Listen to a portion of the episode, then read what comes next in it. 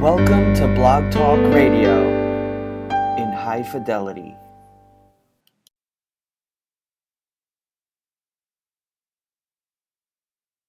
Soulvox Radio presents Evolve with your host Robin White Turtle Lysne.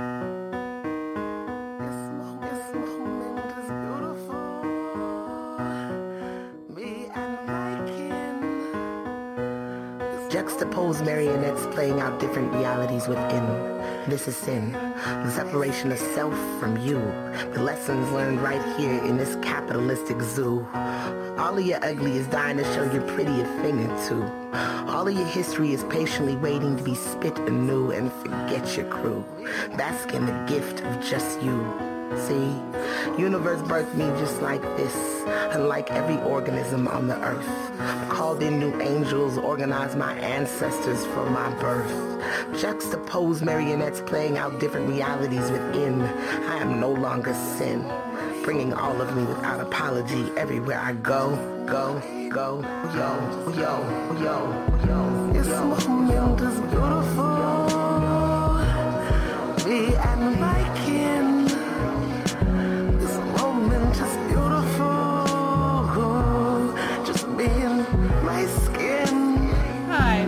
The show. This is Robin Lysne. The show is Evolve. And my special guest today is Roberta Grimes. She's a business attorney who has an extra- had an extraordinary experience of light in her childhood and then spent decades studying nearly 200 years of communications from people who used to think uh, God was dead. Using this material and insights from scientific research, she has been able to assemble a detailed picture of what happens at and after death. Having majored in religion in Smith College and extensively studied the Bible, she has also learned that Jesus in the Gospels told us things about God, reality, death, and the afterlife, and the meaning and purpose of human life that we could not have confirmed until the 20th century. Roberta's books include The Fun of Dying, The Fun of Staying in Touch, Liberating Jesus, The Fun of Growing Forever, and uh, her new book uh, is just coming out, and uh, it's called The Fun of Living Together, and that's the one we're going to be talking about today. Her weekly Seek Reality radio program has hundreds of thousands of listeners live and by podcast at webtalkradio.net. Uh, she has a blog and answers questions at robertagrimes.com. Roberta, welcome to the show. I'm so glad to have you. So glad to be with you. This is going to be fun. Okay. Well, we are uh, here to talk about your book, uh, The Fun of Living Together. And this is a book that really deals with race. And you wrote it with your friend Kelley Glover, which I think is wonderful. Um, and uh, tell us a little bit about this book and how you came to write it together. Well, Kelley and I were friends for, oh, at, least a decade. We met in a, in a church where she actually still is um, the head of the choir. And I've moved on from there, but she and I became friends. She gave music lessons to my grandchildren, and we just we clicked. You know, there's some people you sort of resonate with, and so we did. And um, we I, we talked about a million things. We never talked about race. I may surprise people because she's very dark and I'm very pale, but it never came up. I mean, who cares? Mm-hmm. However, one day I had a question, just a random question, which I wish I could remember what it was, but I don't now remember even what it was. That's how trivial it was. She started to tell me the truth. I've since come to understand that unless you are really tight with someone with who has darker skin, they're not going to tell you. They're, they're going to tell you whatever you want to hear. They're not going to tell you the truth. But she told me the truth, and that opened my eyes to such an extent that um, we talked more and more and more. I, I did research. I was horrified and repeatedly horrified. And finally, one day I said, you know, there's a, oh, and I had her on Seek Reality to talk. And after that, that Seek Reality conversation, I said to her, you know, there's a book here. Um, are you game to help me write it? Because I can't write it without without someone who um, is melanin enriched. She said, yeah, I was born to do this. So we we wrote the book, um, and it was published by my publisher, who publishes all my books. She's just an extraordinary, wonderful publisher. Unfortunately, not taking anyone any any more uh, people at this point, but she's just great. Anyway, and and it came out, and it's gotten a tremendous amount of interest. I'm so so pleased about that. Yeah, yeah. Well, I think it's a very timely conversation because of the stress and tension that we're dealing with uh, with the current administration. Yeah. and what, what, what, this book is about, why we have these racial problems to this day, mm-hmm. how we can heal them in one generation, and how we can make America colorblind. And oh. it won't even take a generation to do that. Yeah, yeah, yeah, yeah. And, and, and just to answer your next question, which is, wow, what's, yeah, or if that got you into this, but why is this another fun book? Because all your fun books are spiritual. Right. Here's the thing. When you think from fear, which is how we customarily think, you can't solve a blessed thing. You only can make it worse. Yeah. When you start, when you raise your spiritual spiritual vibration enough, so everything you're thinking from is based in love, you can solve any problem. Right. This is a love-based solution to a fear-based problem. You couldn't have put it better. I think that's so true. I mean, don't you think that most of our pathology in the culture is fear-based and we're trying to convert totally. it all to love now so that we can let go of the fear? Um, yes, but yeah. the only way to solve those problems first to raise our spiritual vibration and think from love in solving those problems. Yeah. I mean, it's frustrating where, where here we are coming out of, out of the weekend of, Charlotte, of Charlottesville. Uh, that would have been such an easy problem to solve. Right. It's, it's, I, I blame everybody for what happened there. Everybody. Mm-hmm. Nobody is guiltless because all of us have been thinking from fear in the past. That's why we had a civil war. I mean, it's, we have to think freshly now, and our leader has to be Dr. King. There's nobody else who can lead us. Right. He has he has the answers, and he gave them to us, and now it's time for us to follow his direction. All yeah. of us. Right. Right. Well, in your book, you talk about uh, that slavery still exists in America's core problem. Can you talk about that a little bit? Like, what is that about? Because well, uh, we have to understand something important. I mean, we have a very extremely deficient public school system, which, among other things, apparently is teaching children that America invented slavery, which is, of course, a crock of nonsense. Yeah. Um, slavery may be the oldest human institution. It's existed everywhere on the face of the earth. At the time of the American Revolution, three quarters of the people on earth were being held in some kind of slavery. Wow. That's just a fact. And um, therefore, therefore, um, when we, we we should have done something about slavery a whole lot sooner. Another thing most people don't don't know, but I talk about it in the book, is that the, the, the most ardent abolitionist you ever knew was um, Thomas Jefferson. He would have solved the problem if his wife hadn't died, but she did, and he couldn't bear to do it without her seems to have been the case. But anyway, then the next person to come along, boom, this was like something important, was Dr. King. During the period when we could have solved the problem so easily, in the early part of the 19th century, every, nobody just, nobody put it first. Yeah. It was like not that important. And then suddenly it was important, right? Because it threatened the breakup of the Union. And yes, that's why the Civil War was fought. Yeah. But the problem was this, because it wasn't important to anybody, nobody bothered to emancipate the slaves with the Civil War. Yes, we had abolition of slavery. You couldn't have owners, but that was not a problem at all because what happened right after the Civil War, as soon as, the, as the North left, which was almost immediately, really, they re-enslaved the slaves. And we, we call it Jim Crow, but it was really slavery without ownership, slavery without papers. It went on in the South for a hundred years. Mm-hmm. And anybody who doesn't think that's possible, that we had slavery in America in the 1960s, just read, read Letter from Birmingham Jail. Um, Dr. King was a brilliant young man of 34.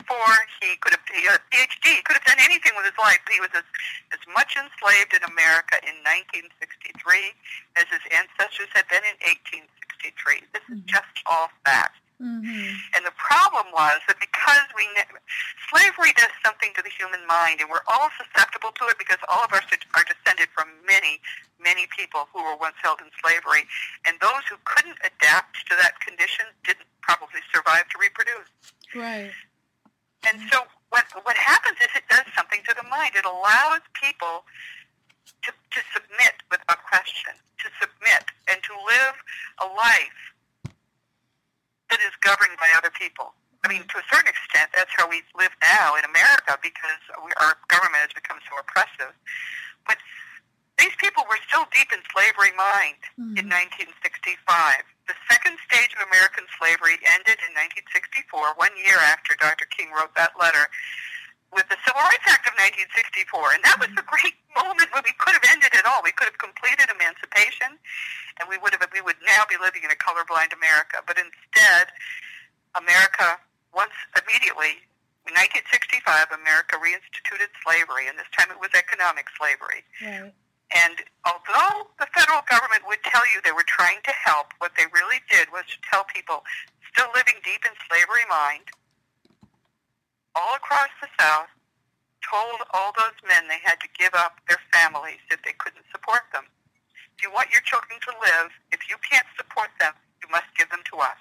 And so most of the men in the South who had brought their families through that horrible time of Jim Crow yeah. gave up their families should nobody should ever be asked to do anything like that, but they did.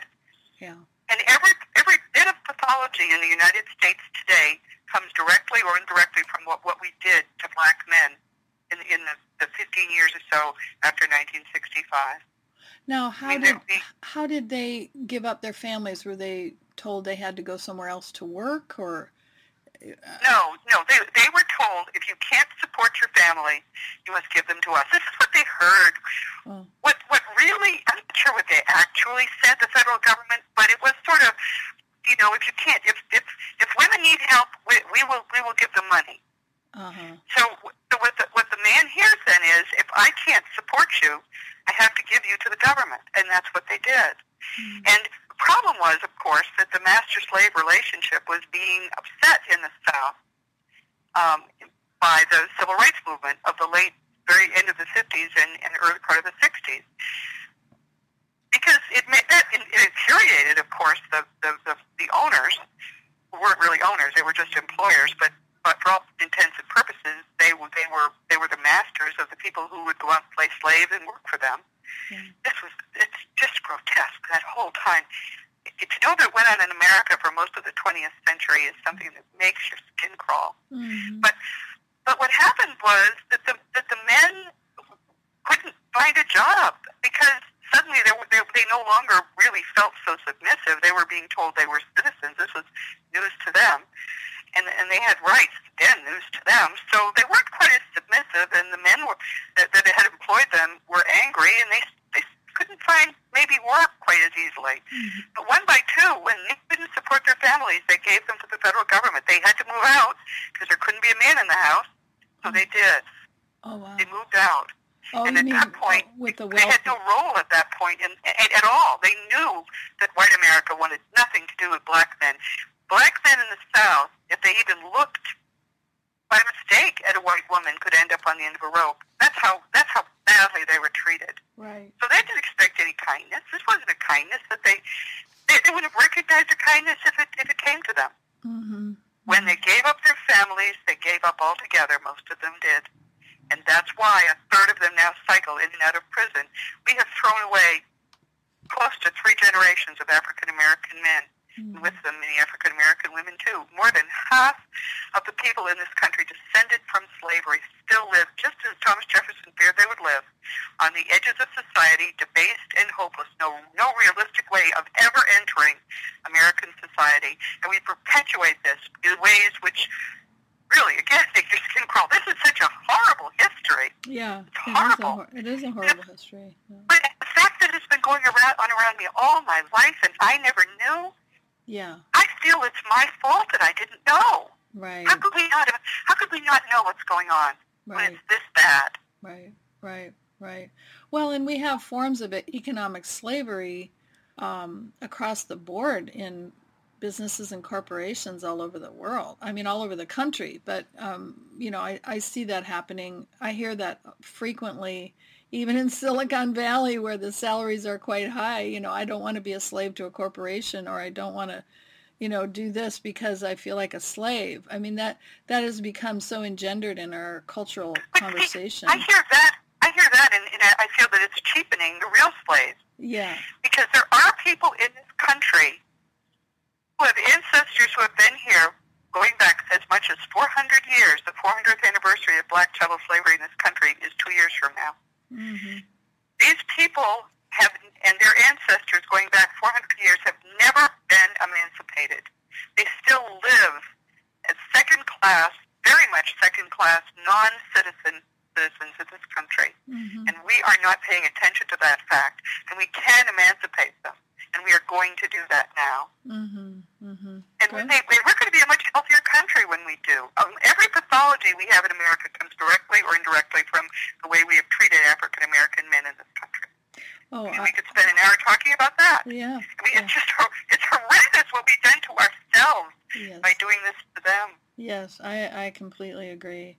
So, talk about MLK and his um, his legacy because his his power to stand up against this uh, kind of white supremacist South that was so entrenched in the 50s and 40s. Um, you know, talk a little bit about him because he really was the one who called it, called it in the 60s. In 60s. so many ways, Yeah. Martin Luther King Jr. was the greatest American of the 20th century, and many people don't even understand how, how, how great what he did really was.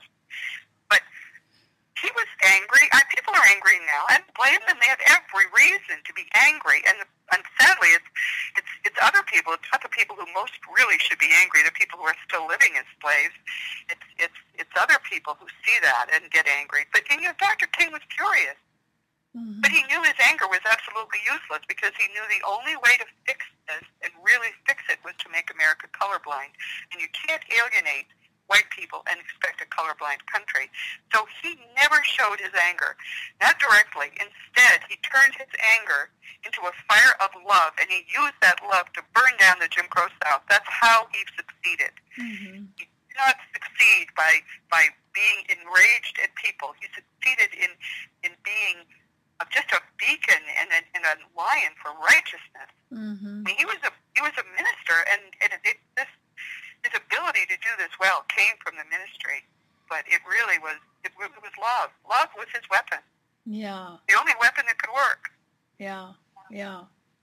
Well, what changed your point of view uh, of around the battles that Martin Luther King Jr. had fought and won and had been working toward? I mean, what changed your viewpoint uh, when you spoke um, to Kelley Glover? And how, tell me a little bit about your story with her because that must have impacted you, like as she began to speak truth to you um, as a friend Yeah. and as a white friend. Yeah. Of course. I mean, she's upper middle class. Her family is actually um, of a higher class than my family Mhm. is. Her father has a PhD. Mhm. And to her, for her to be still having to live with her skin color as an issue was my first shock when she started telling me all those stories. And then she started to talk about how um, black people live. And I never, I just didn't know. I didn't know that most of them are not emancipated.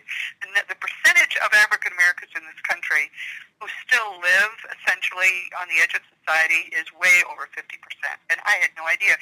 Most people don't because most of, of the ones that we would, um, uh, uh, there are a lot, let's just put it this way, there are a lot of celebrities who are black Mhm. and there's a burgeoning black middle class, and so we see that there's that there are some people who do well and go to college and stuff, and we see all of these entertainers and just really famous people. So we think, hey, we're cooking along. Look at this. We're getting more and more integrated. Well, that's that's not true. We're not. We're actually we're frozen in place. Mhm. For for African Americans to do well in this country, they must. This is almost an inviolable rule. They must either be elite athletes or very good entertainers who also are very lucky. Those are the two routes out of slavery today. Mhm. Um, it's possible to do it with um, as a minister or a politician, but most of those in those roles already are middle class. Mhm. But for people to get out of the lowest class uh, is you, you, you just about a miracle. Mhm. And that's not America. I had no idea that was going on. That was my real eureka moment. Is that Mhm. really going on? And then you start researching it on the internet. You go, oh my God, how could I not have known this? Right. You don't see them. You don't see them. And unfortunately, many people blame them for their condition when they are blameless. Totally blameless. I mean, I, I came across an article where um, there was a, a lot of quotes from uh, um, President Obama, and he was complaining to the to the black men, "You've got to step up and be a father. Step up and be a father." Well, our fault that two thirds of African American children grow up without a father. It's completely our fault. It's not the fault of the people that we victimized 50 years ago. Mhm. So we, we we just got to start. The more you the more you learn, the more angry you become, Yeah. and the more determined you become to fix it. Mhm. But a lot of the anger you feel is is really directed at yourself. How could I not have known this? Mhm. But it was Mhm. going on all around me for my entire life. How could I not have known it? Right, right. Well, I really appreciate uh, talking to you. We're going to take a little break, Roberta, and we'll be right back. Uh, this is Robin White Turtle Lysne. The show is Evolve, and I'm with Roberta Grimes, attorney and author of many, many books, and we're talking about The Fun of Living Together, a book about race in America. And we'll be right back. Evolve, nurturing the new in consciousness, the arts, and culture, with your host, Robin White Turtle Lysne. Evolve brings you people and ideas on the cutting edge of change, opening the shells of the past to move our culture into the now. We are all in great need of sustainable ideas for change. Evolve brings you the wise, the foolish, and the heart-based to help us meet the challenges of our times. Join us the third Thursday of the month at 2 p.m. Pacific Time for Evolve. Hi, this is your host for Evolve, Robin White Turtle Lysne, and I wanted to share with you a few of the other things that I do in the world beside the radio show. In addition, I'm an energy medicine practitioner in the Bay Area and across the country by phone, and I work uh, through East West Bookshop in Mountain View, California, so you can always find me there on Fridays. In addition, I have um, five books. Uh, four of them are nonfiction, and one is a fiction book uh, that's actually based on facts called Poems for the Lost Deer. The other books are Heart Path, Heart Path Handbook, and prior to that, Sacred Living and Dancing Up the Moon. Um, my recent, more recent books, Heart Path and Heart Path Handbook, uh, teach people self-love, and this is the foundation of my practice that love does heal all things. You can find out more uh, about my work on my website, www.thecenterforthesoul.com, and uh, you can also check out the books on www.bluebonebooks.com. And now we'll go back to the show. So, hi, welcome back. This is Robin White Turtle Lysne. The show is Evolve, and I'm with Roberta Grimes, who is an author, a lawyer, and uh, has had a number of interesting experiences in her current book, uh, The Fun of Living Together. She wrote with Kelley Glover. Uh, she is uh, an author of this book, and we're talking about race in America. So, uh, Roberta, I was we were talking about uh, Kelley's experiences that convinced you the need to bring people to, together in this country. Can you can you tell us a little bit about what your conversations were like with her around this racial issue that kind of woke you up, that helped you to understand and convince you the need for this in this country?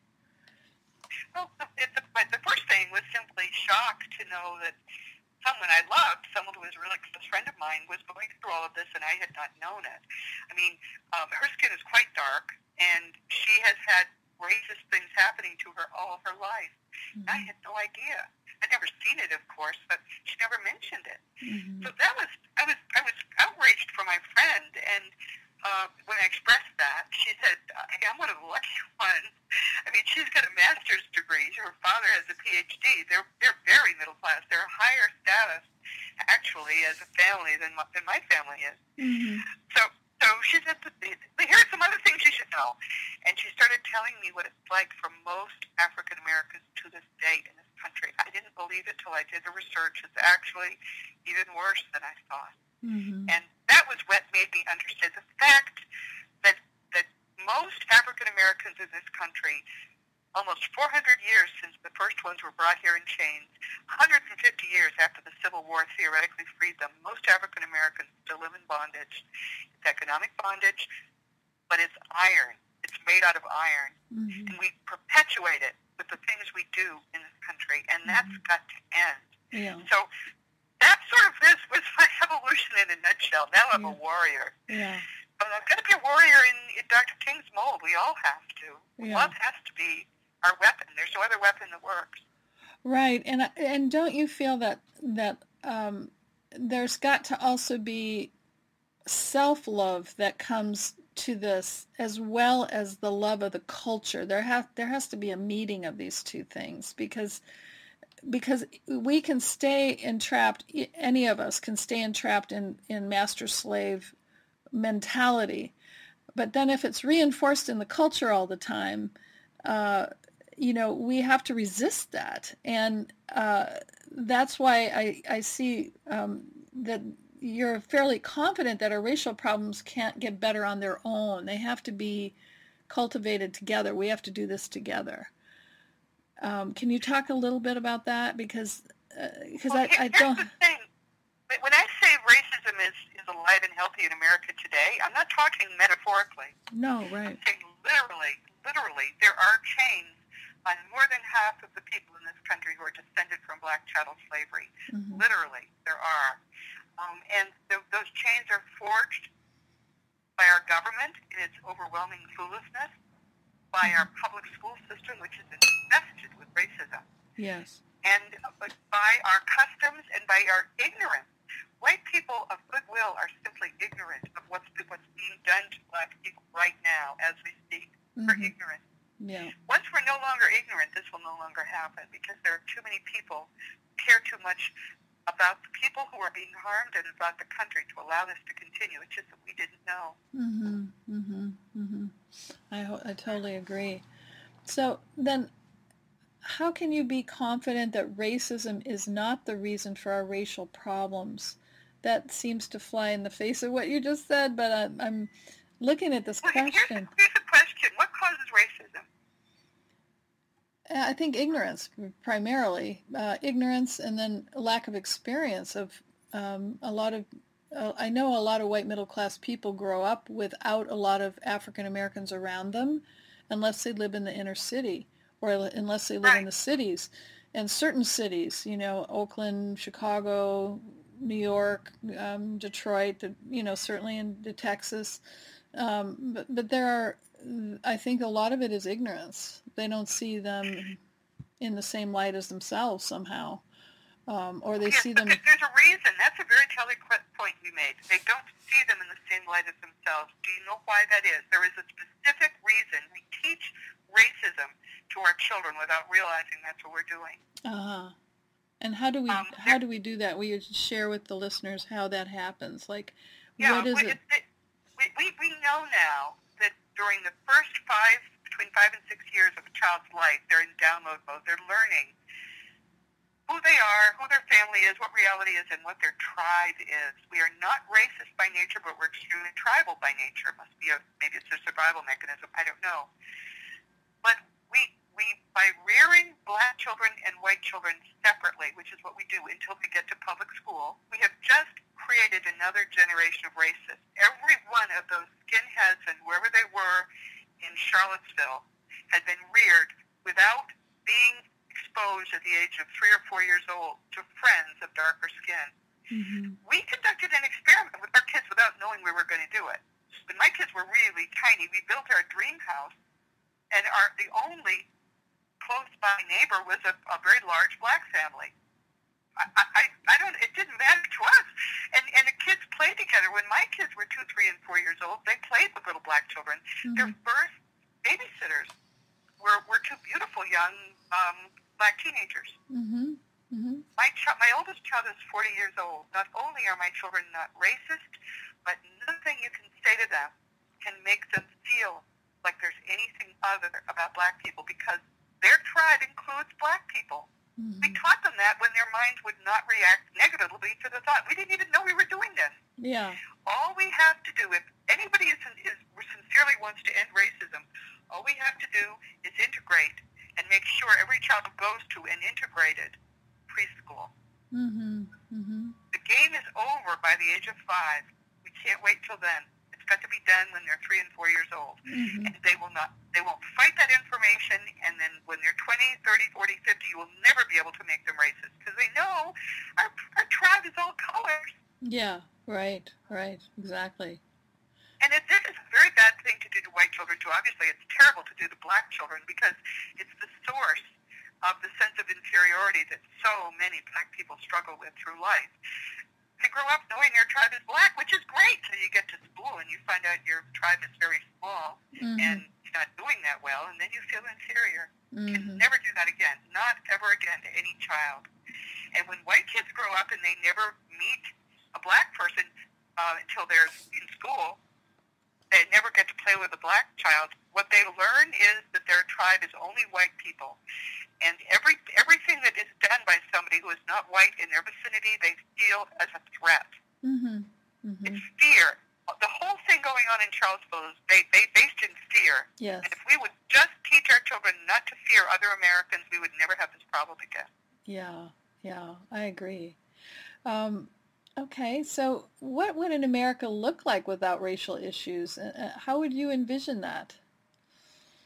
Um, it would look just normal. It would look normal.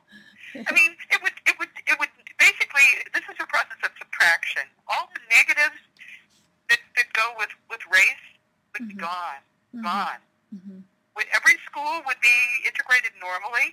I mean, you, one of the little fun facts you find out when you do the research is that you know, 60 plus years ago, Brown versus Board of Education uh, was a very important Supreme Court case that decreed that it is unconstitutional for us to segregate our schools. And yet in America in 2017, our schools are more segregated than they ever have been. Mm-hmm. I agree. And what we teach, and this is what we're teaching. We're teaching much inferior uh, sort of level of education to black children. Mhm. Many people don't understand that, but they go to segregated schools and they are being given, I hate to use it, but this is the easiest way to say it, they're being, being given a severely dumbed down education. Mhm. And the Mhm. reason seems to be that the, the, school systems assume that the poor dears just couldn't do a, a, a more serious and rigorous education. Here's an example of something that we're doing. We are doing to these people. And in uh, recently there were there was a a standardized test of the sort that's standardly given in this country in high schools. It was given to five primarily or exclusively African American high schools in Baltimore. Every single one of those five high schools, there was not a single student who scored as proficient in math or in English. Not one scored that way. Mhm. And in point of fact, um, you had to get a four or a five, and most of these kids got a one on these tests. Mhm. Yeah. Now, the, the, the, the educational bureaucracy is going to say, well, they didn't spend enough. They spent $16,000 per student, and that was fourth highest in the country. Wow. That's, that's spending. And it wasn't the fault of the high school teachers either because they were prepared to teach students prepared for high school. What, what happened was that the whole, the whole nine years ahead of high school, all those students were going to predominantly or exclusively black schools, and they were not being prepared to do high school work. That's what our school systems are doing. They're perpetuating this separate underclass by not preparing the kids well. That's mm-hmm. the way it is. Yeah. Yeah. That's got to stop and stop today Yeah. because we are we're throwing away up to 10% of our population. Think about the country. It, human human minds are capital. The Mhm. reason America has been so successful is that we've allowed and encouraged people to seek their own dreams, and those dreams have enriched the country. I mean, look at the big tech companies. Look at all of the, the, the great ideas people have had, and they've brought them to fruition in America and enriched us all. Well, I'm going to flash for people who are not sure about this. In fact, there is no intellectual difference between black and white. All the tested intellectual difference comes from the fact that we treat African American kids so much in an inferior way to this day. Uh-huh. They're Yeah. just as smart as the rest of us. Yeah. It's never been given a chance to show it. We throw, we, we're throwing away yet another generation of up to 10% of our people. We're throwing them away. Right. Right. We can't do this to the country. If people wonder why America isn't doing so well, you know, it's hard when you're spending, you know, trillions of dollars keeping black people down, which is what we're doing. 40% at any given moment of our of our prison system, federal prison system is is black men. Mm-hmm. This, mm-hmm. this is insane. Right. It's just well, I mean, if, if someone were devising a way to destroy this country, there wouldn't be a better way than the way we're we're cluelessly handling this situation. Right. Right. I know that uh, I used to be a community organizer, and uh, I uh, organized a, uh, uh, Martin Luther King celebration in Boulder Creek, which was had a racial incident up there, and did a number of other things to try to bring people together. And uh, what was so clear was that there was institutionalized racism, not just in the schools, but also in the police force.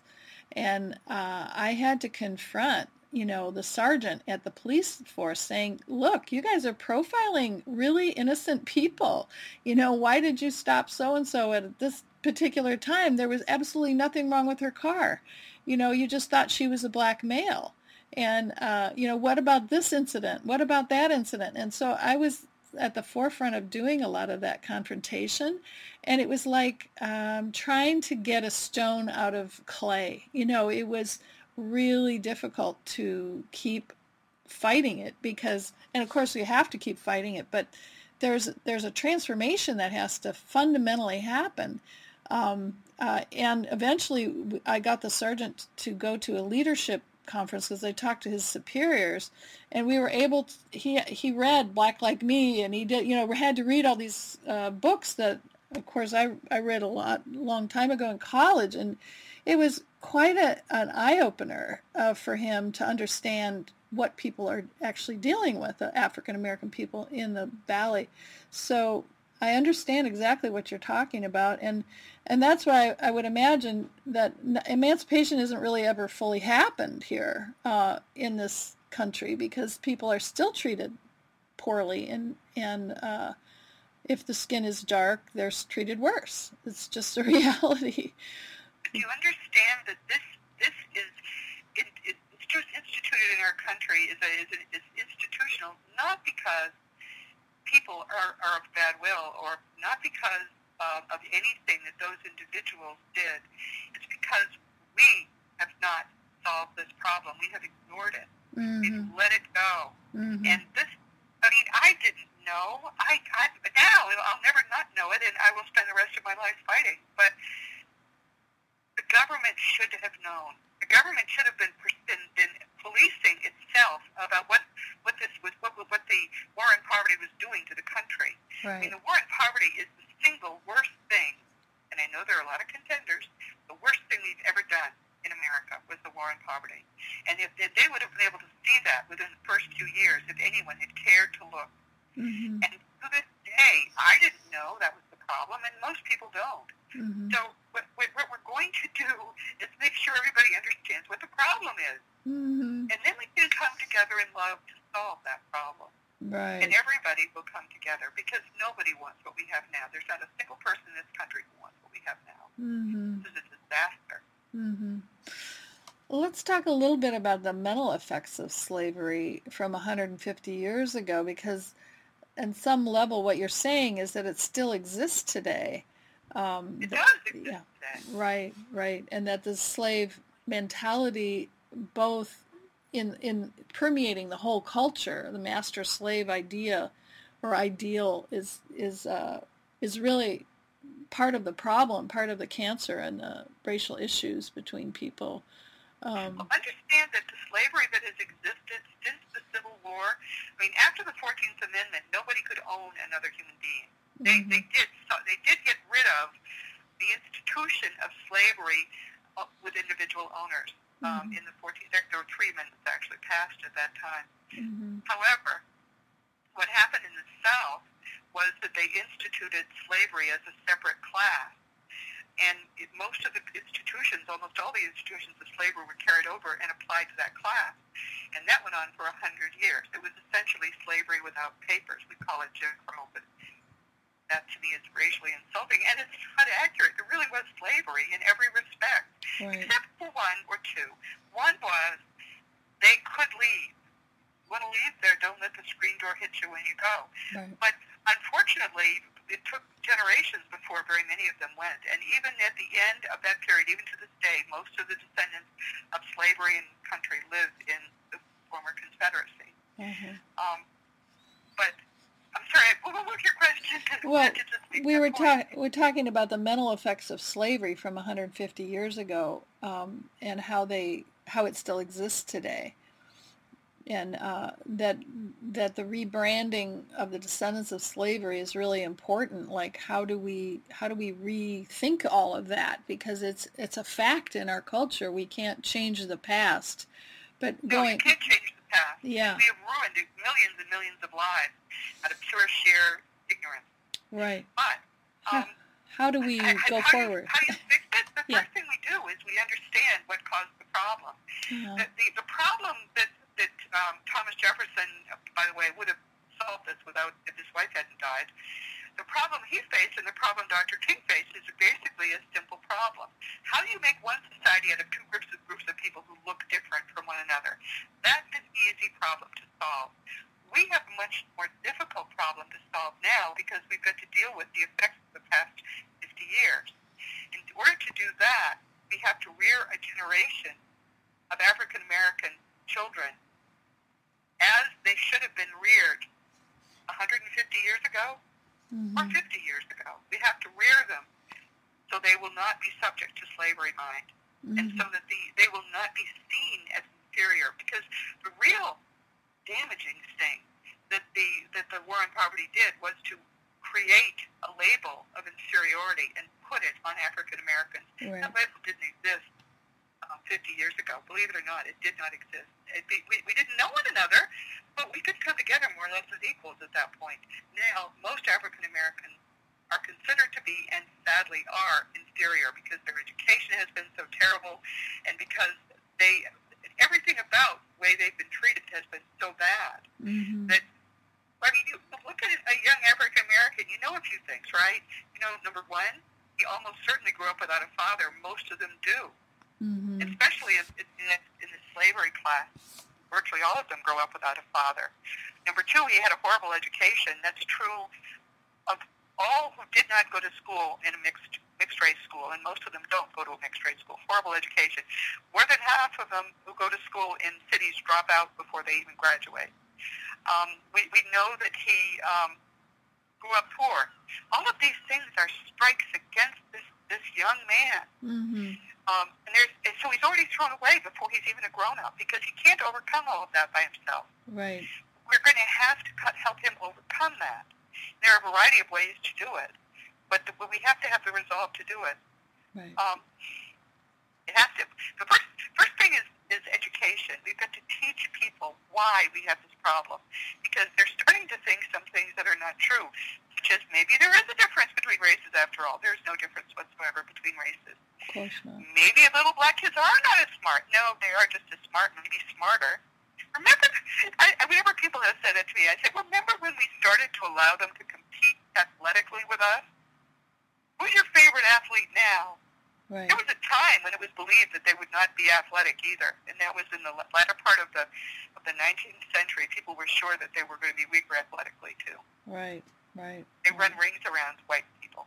And Right. the same thing is going to happen when we allow them to educate, be educated as well as white kids are educated. Mhm. Run rings around us. Can't wait to see it. We're going to stop right there and come back um, with Roberta Grimes, who's the author of The Fun of Living Together that she wrote with Kelley Glover, and it's a book about race in America, and we'll be right back. Evolve, nurturing the new in consciousness, the arts, and culture with your host, Robin White Turtle Lysne. Evolve brings you people and ideas on the cutting edge of change, opening the shells of the past to move our culture into the now. We are all in great need of sustainable ideas for change. Evolve brings you the wise, the foolish, and the heart-based to help us meet the challenges of our times. Join us the third Thursday of the month at 2 p.m. Pacific Time for Evolve. Hi, welcome back. This is Robin White Turtle Lysne. The show is Evolve, and I'm with Roberta Grimes, the author of The Fun of Living Together, as well as a number of other books. Uh, she is an attorney and also works uh, uh, talking about her books and has a radio show and a blog and all kinds of things.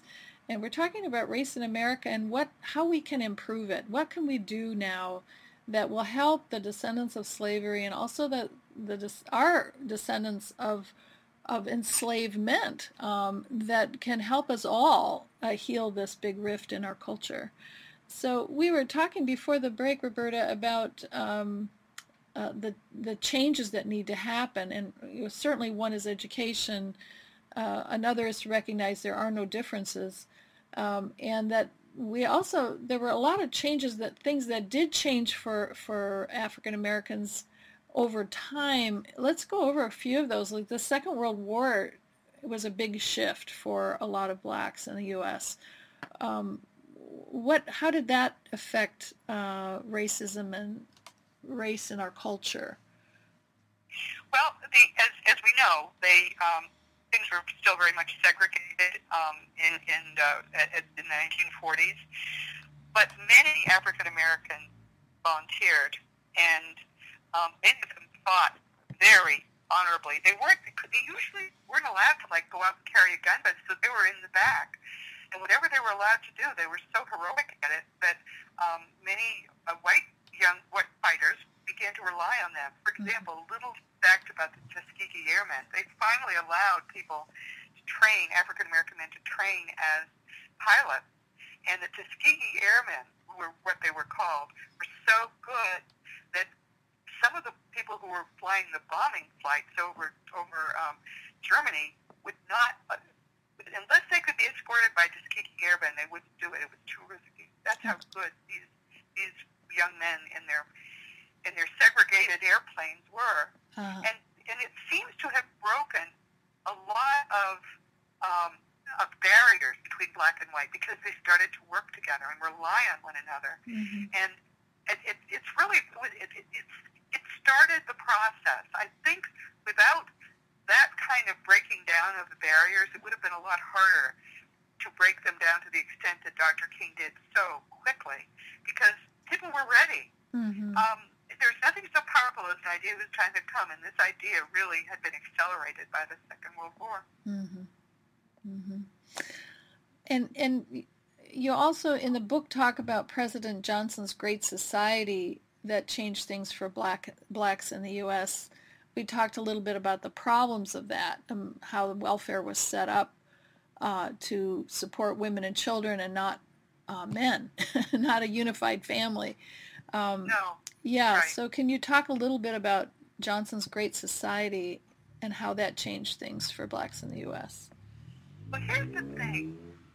I don't know what to say about President Johnson, but, I, but I'll tell you what I little what little I know about him. He grew up in the very segregated South at a time when there were still living people who could talk about the Civil War, and he grew up on that. Mm-hmm. Um, I, I moved to the to the South. By the way, I love living in the South, but I moved to the South um, many many years later. I have to this day heard the Civil War referred to as the War of Northern Aggression. Now they say it a little bit sort of tongue in cheek, and frankly, um, my friend Kelley tells me that race relations are much better in the in the South than in the North. She wouldn't even be willing to live in the North. That's mm. how she put it to me. Mm. I mean, we, basically, the South has resolved it all long since. But um, here we had a president who grew up steeped in the outrage of the of the Civil War. I mean, this was brother against brother, and it was very personal. Mm. And they didn't just try to free the slaves; they tried to destroy the South. It was brutal. And there was a lot of resentment. I think a lot of what was done between you and me during Jim Crow to black people was displaced anger at the North, at the Northern whites and what they had done to the South. Uh-huh. So here we have a president who grew up in this. And there are some quotations. I, I give you some in, in my book. Mm-hmm. Uh, there are a bunch of quotations from from President Johnson that make your hair stand on end. Mm. I mean, brutal. He, he, he one of his um, chauffeurs asked, please, if we, he would call him by his name, and uh, Johnson said nobody, as long as as long as you're black and you're going to be black till the day you die, nobody's going to call you by your goddamn name. So just you know, pretend you're a piece of furniture and you'll get all get along okay. He said that to another human being. Mm. And there's other stuff too. I mean, I have come, I came across some quotes that, were so bad I didn't even put them in the book, where he's telling people what we're going to do with the war on poverty is we're going to we're, we're going to own the N words for 200 years, is what he said to the people in his party. Mm. So I can't talk about his motive. Yeah. I can't. Mm-hmm. All I can say is, if I only knew what I've read from the man, I would think he did this deliberately. Mm-hmm. Mm-hmm. I mean, he had to. I'm sure his, he, was, he was grinding his teeth as he did it. He had to sign Civil Rights Act of 1964. He knew that that was, you know, the game was being called by the North again mm-hmm. after the Civil War. And um, I don't think it's a coincidence that in 1965 they started kicking the black men out of their families. It's not a coincidence to me. But again, who am I? I don't know. Mm-hmm. It doesn't really matter now, does it? What matters is we've allowed it to continue for 50 years, and it has caused such harm to the black community, and that harm is infecting us now. I mean, why do we have a war on drugs now? Why do we have such a high rate of 25% of, of, of white children now are born out of wedlock? Mm-hmm. Before the war on poverty, um, it, that was, what, 5% or fewer? Mm-hmm. Mm-hmm. And we, we know now, because the war on poverty was a horrendous experiment we had no right to conduct, we know now that if you rear boys without fathers, they cannot grow up to be men. Mm-hmm. We know that now. Mhm. There's no question about that. Yeah. Girls need fathers too, but for boys, there's just no question. They've got to have a good man in their lives. I couldn't agree more. Yeah. So, so you know, this is it's like creepy on every level. All Yeah. of this. It just you, you you you do more research and then you gotta go wash your hands and do something else for a while. and Look at puppies. I mean, it's that awful. yeah, yeah, yeah. Well, I I couldn't agree more that you know when I was in social service, there was a uh, uh, an understanding in so not just in social service, but in the government because the government actually funded my job through the sheriff's office. That if we had social service programs that would help connect in uh, both in racial ways and through the drug, um, you know, through drug, alcohol education, drug and alcohol education to kids, that if we have that in place, that there is a much big, a bigger reduction in people going to jail, and that the minute uh, that George Bush came into office, all of those programs were dissolved. And of course, what happened is the prison rate spikes. And so then two years later, the prison rate went up, and it was predictable. And so the the whole way that the government deals with social programs is is terribly flawed because they know research based uh, information tells you that if you help people understand the impact of drugs and alcohol and you under, help them understand the impact of racial violence on, on individuals that there's going to be less of it in the culture. They know how to solve a lot of these problems. But here's the problem: if you if you uh, uh, uh, helping, yes, you have of course have to help people who are who are in a situation. But unless we solve what's causing the situation, all we're doing is putting band-aids on. Exactly. We're ruining people's lives every day, Right. and it's not a party thing. It's not George No. Bush in particular. I, I'd say I'd say a pox on both their houses. But I Exactly. think it's Exactly. important to remember fought hardest against the Civil Rights Act. So no, both, both parties are playing. It's not just one. No, right, exactly. That's what I'm saying. It's like I feel that uh, that there's a, a grave misunderstanding of what's needed and what's necessary, not only by the government, but um, you know, people on the ground see what's going on and they try to affect change and try to create programs, and then they're slashed by the whoever comes in the office the next, you know. So it cre- it creates unstabil- instability, and and people never know what they're going to actually have available to them or not available to them, and so there's there's huge the flaws in the yeah. Here's mm-hmm. the, the real problem is what we've learned from war on poverty is many things. And, and the key thing to me that we've learned is social problems are always going to destroy whatever it is they're supposed to help. Always. The fact that the war on poverty was a gigantic government program that was just someone wound it up and it goes to this day despite all the horror it has created. That shows we, we, we just can't have programs like that. Mhm. Instead, we've got to try to sensitively understand why people are having a problem and come up with ways to empower them. Mhm. They can run their own lives. It is supposed to be at the core of our society, and we're, we're acting as if it's the opposite. Mhm. Mhm. How do you? I mean, everything, think about this, every single thing we've ever done in this country meant to help African Americans has been dehumanizing and disempowering. I Mhm. mean, remember all the those big, gigantic, take, take down the slums and put up these housing projects. Everything we've ever done has not been for them. It's Right. been to sort of make ourselves feel good about the fact that we're treating them so badly. Yeah. It's awful. Right. Right. So how does bigotry let's let's talk a little bit about bigotry because that is really a huge issue. You say that someone who is a bigot a bigot is uh, someone who's formed an opinion based on incomplete information. Um, how do you think it's best to deal with bigotry when you meet someone that's completely against another race of any kind, whether it's African Americans or how would Dr. King, Dr. King is our only model at this point. How would Dr. King have done it? He certainly would not have attacked the bigot. Because uh, he knew that you, if you, the one way to ensure you're creating another racist is to argue with them. You can't do that. mhm. Instead, if you can get the person to listen to you and if you can make the person feel good about him or herself, you can begin to open people's minds a little bit. It's work. People don't like to do work. Right. But to me, right up there with the N word, there's another word that's going to be forbidden in this country. Mhm. Beyond the pale, if you use it, you're shamed. Do you know what that word is? No. Racist. Because Mhm. when you call someone a racist, you have created a racist for life, and it's your fault. Mhm. Because these people are just ignorant, and the ignorance starts, as I said, when they're barely walking. Yeah.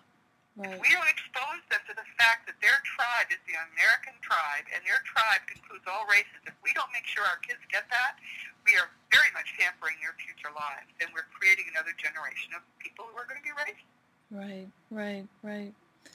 Well, why are you confident that American uh, slavery and even the most of its worst effects can be ended in one generation? What? What? It, it won't even take that long. mhm. Um, but I'm, I'm giving myself a little more time. Yeah. It, it, it, it's easy to do because first, how creating new races? Creating them in preschool. If next year there is a movement across the country to make sure that all little children get to play with children of all races, and it's easy. People in every city and in every town can form a meetup group of young parents of all races, and then they can just bring the kids together once a month to play. That's Yeah. all you have to do.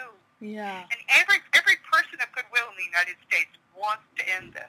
Mhm. So if they're the ones who form those meetups, it doesn't even matter if it, if they go to a different preschool from these children. If they get to play together and look forward to playing together, and they have a little friend named Mikey and another little friend named Trayvon, everybody is going to be.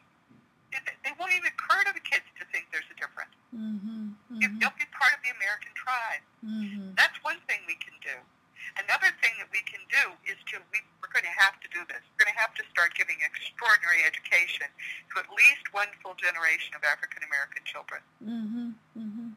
To rebrand them, because right now, when you look at an African American child, you know he or she is not doing as well, obviously, because they're not getting a good education. Mhm. I think that we're going to have to do a complete overhaul of our public education system because that's perpetuating racism more than anything else is in this country. I Mhm. mean, it's called the soft bigotry of low expectations. It's not soft, and it is racism straight up, Right. and it's ruining people's lives. Right. I agree. I agree. Yeah, and I think it's it's it's also ru- ruining people in poverty, no matter what color they are. They're they're getting poor Absolutely edu- right. poor Totally. education. Absolutely. Um, That's such a wonderful point. Please let's make it more strongly. Kids, the the kids who most need an outstanding education are the kids who are living in poverty because that's the only way they're ever going to get out of poverty. That's right. It doesn't That's matter their skin color. You're right. Yep. Yep. Well, it's been a fabulous conversation about this challenge that we have in America. and you've got this book, Roberta, called The Fun of Living Together with Kelley Glover. Uh, and the the work is really important, I think, for for both sides of the conversation. But you know, as we develop uh, the healing piece of in America of exposure and connection, um, I think that uh, that is one way that we can really help to heal the racial issues in America. And and it can take a generation, or it could take a lot less time than that. so, it, it, it, it's going to take less time if we all decide that this will not stand. Right. And I think most people are going to feel this will not stand once they understand what's really going on. This has happened when when Dr. King uh, helped. We, we first saw it on TV. We saw the, the dogs and the police hoses and the people getting beaten up in their Sunday best. That's how people in America in the North learned what was happening in the South, and we said it would not stand. Right. Within a year after the, he wrote that awful, sad letter, letter from Birmingham jail, within a year we had the Civil Rights Act of 1964. That can happen now. We can do that again. Right, right. I totally agree. So I've been speaking with Roberta Grimes, who is a business attorney and has had much uh, uh, experience in this area of uh, living in harmony through all of her uh, um, education and um, also through this book that she's written called The Fun of Living Together, which deals with race in America. Uh, she is the host of Seek Reality Radio program and has hundreds of thousands of listeners on her webtalkradio.net program. Uh, Roberta, it's been a delight talking to you. I appreciate it so much, and I look Thank forward you. to talking to you about other books at uh, in the future. So, thank This will be that's wonderful. I look forward to it too. Thank you so much. All right, thank you. This is Robin White Turtle Lysne, and the show is Evolve. Thank you for joining us. We hope you enjoyed the show. This is Deb Carosella. Please join us next time for Evolve with Robin White Turtle Lysne, Thursday afternoon at 2 p.m.